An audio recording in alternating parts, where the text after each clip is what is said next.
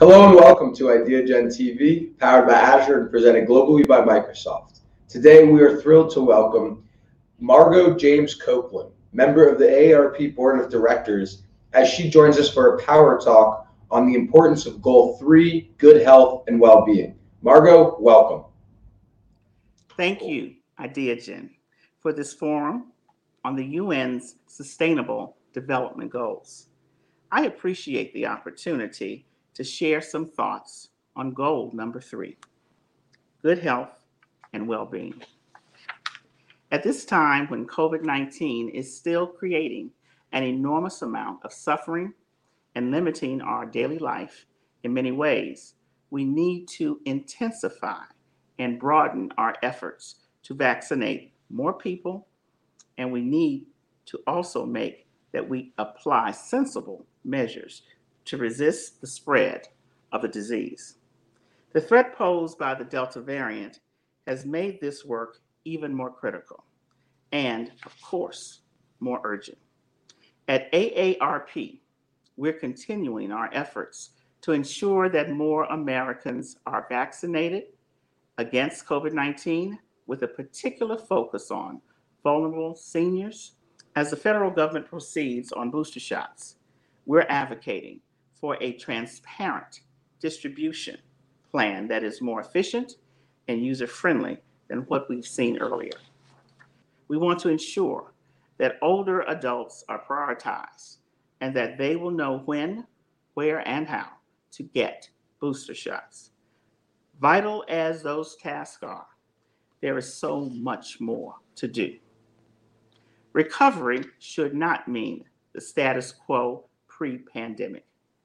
It's long past time for a greater focus on the disparities in healthcare and the external factors influencing health, disparities that COVID 19 has widened and illuminated. Between 2018 and 2020, the US life expectancy dropped an astounding 1.87 years, according to research from Virginia Commonwealth Institute, the University of Colorado Boulder, and the Urban Institute. This profoundly negative development was even more staggering for people of color. Life expectancy fell by 3.25 years for Black Americans and 3.88 years for Hispanics, compared to 1.36 years for whites. This study found that life expectancy for Black men fell to its lowest level in more than 20 years. The loss of life expectancy in the US far exceeded that of other countries. Let's look at some of the disparities that can lower the quality of life and shorten lives. When we think about this subject, we have to think about social determinants of health. The external factors, any one of which can be the X factor, the variable producing the greatest impact on outcomes. Social determinants of health is perhaps not the most memorable name for this highly consequential category. It includes education, housing, poverty, employment, transportation, the availability of healthy foods, clean air and water, social isolation, and violence. At AARP, we strongly recommend and provide helpful tips for a healthy diet, exercise, and social connections. We advocate for safe, affordable, and convenient housing and transportation. Even as we offer advice and tools for healthy living, we recognize that external factors can severely restrict individual choices. Healthy eating can be difficult in a food desert, a neighborhood lacking a grocery store, especially a grocery store without fresh produce. The best medications in the world cannot work if you can't afford to get them. Social distancing to avoid COVID 19 may be more of a theory than a solution in the face of overcrowding housing conditions or frontline jobs. Visiting a friend can be out of the question if there's no safe way to get there. How much does this matter for our health? One study found that prolonged social isolation is as bad for one's health as smoking 15 cigarettes a day. Will we get to a point where such external factors are much more fully integrated into healthcare policy? The experience with passing the Affordable Care Act in 2010 can be instructive here. For many decades, there was an infuriating unfairness in healthcare coverage. You could be turned away for having a pre existing condition. Finally, legislative gridlock was overcome and a law was enacted, making sure people could get coverage despite pre existing conditions. Today, we take it for granted that people with pre existing conditions cannot be denied coverage. Can we get to a point where external factors, social determinants of health, become an essential part of the healthcare equation? I believe we can, although this new paradigm may come incrementally, advanced by promising programs across the country. At the same time, there are steps we can also take right now, literally and figuratively, to increase our lifespan and our health span, the years in which we are in relatively good health. One of the top concerns for older adults is brain health, staying sharp as we age. In 2020, almost 6 million Americans age 65 and above had Alzheimer's disease or related dementia. That figure is projected to reach more than 8 million by 2030 and almost 14 million by 2050. Meanwhile, the top killer of Americans is heart disease. Fortunately, studies show what's good for the brain is good for the heart. Fresh, nutritious food, staying physically active, getting enough sleep, maintaining social connections.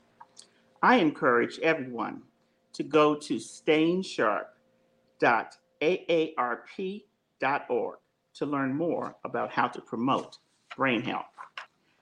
I've touched on external factors with a big impact on health, as well as steps we can take to stay healthy. Now I'll turn to some important policy changes AARP is advancing that could promote good health and reduce stress. These are all things that Congress could pass and the president could sign into law this very year. I'll start with prescription drug prices, an issue of tremendous importance to millions of older adults. An AARP survey released in July showed that more than half, 58%, of adults 50 and older are concerned they will not be able to afford prescription drugs over the next few years for themselves or their families. 77% reported they take prescription medications on a regular basis, and one fifth said they chose not to fill a doctor's prescription in the last two years. Cost was the most common reason given for not filling a prescription.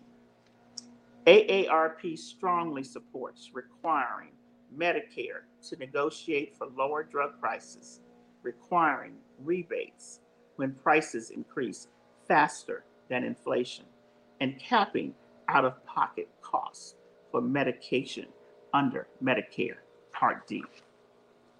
The average Medicare Part D enrollee takes more than four prescriptions each month, and over two thirds have two or more concurrent chronic illnesses. At the same time, the annual median income for Medicare beneficiaries is just under $30,000.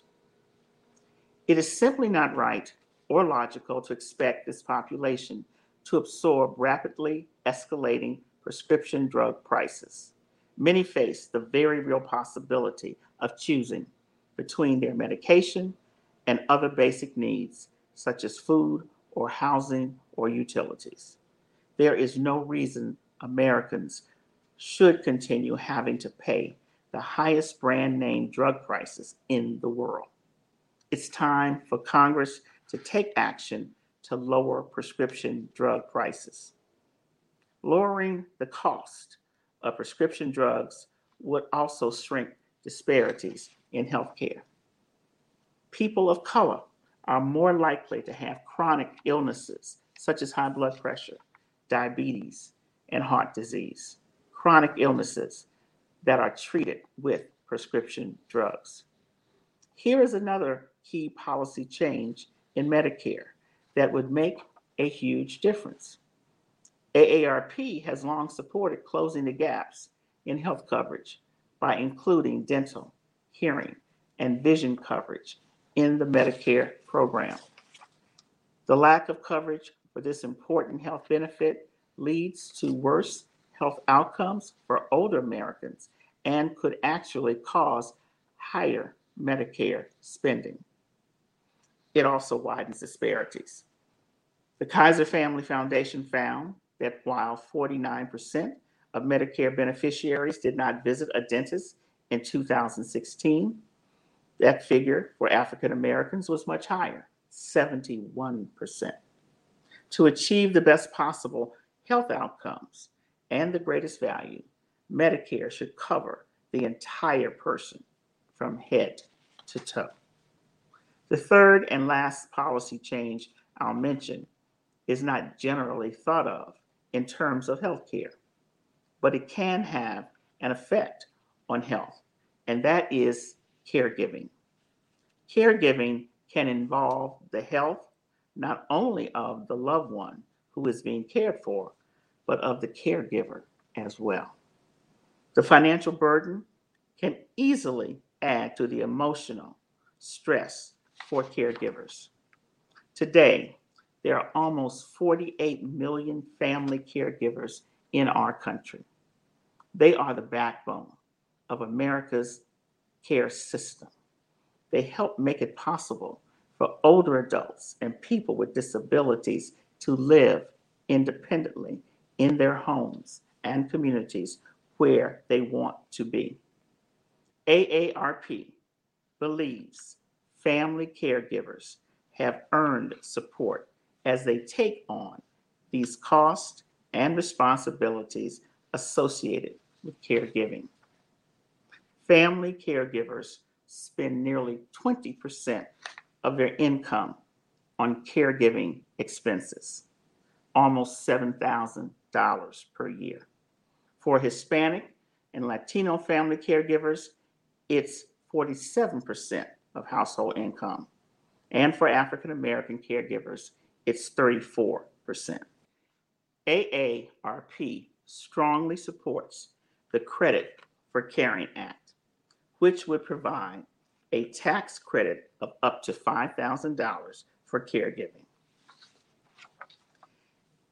Having made some points from a macro perspective, I'll conclude by getting down to the micro level. As we focus on a holistic approach that takes in people's environment, as we advocate for sound policy prescriptions, let's not overlook a vital ingredient in good health care doctor patient communication. Advocacy is not, is not just something for the halls of Congress and state houses. People have to advocate for themselves with their medical providers. If, for whatever reason, you can't do that, someone must advocate for you. Advocacy and accuracy go hand in hand. It may be a good idea to take some truth serum before we go to the doctor.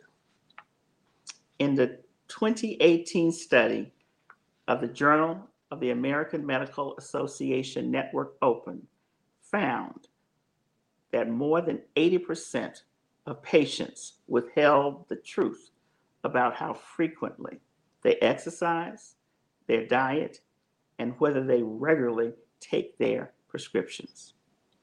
But truth telling only works when there is active listening. Remember, communication is a two way avenue. In 2018, the study by the Journal of General Internal Medicine showed that the median time in which doctors interrupted their patients was 11 seconds. Surely we can do better than that. To formulate the solution, doctors need to understand the problem. For patients who are poor, doctor patient communication can be especially challenging. At KeyBank Foundation, where I had the honor of serving as chair and CEO, we funded training for medical professionals to make sure they could work effectively across multicultural and multi ethnic communities, developing the cultural competency needed for today's healthcare providers, the competency needed for healthcare providers of the future, a crucial component, we believe, to bridging healthcare divide. So, in conclusion, I will end on this point, and that point is the importance of listening. And I thank you for listening to me.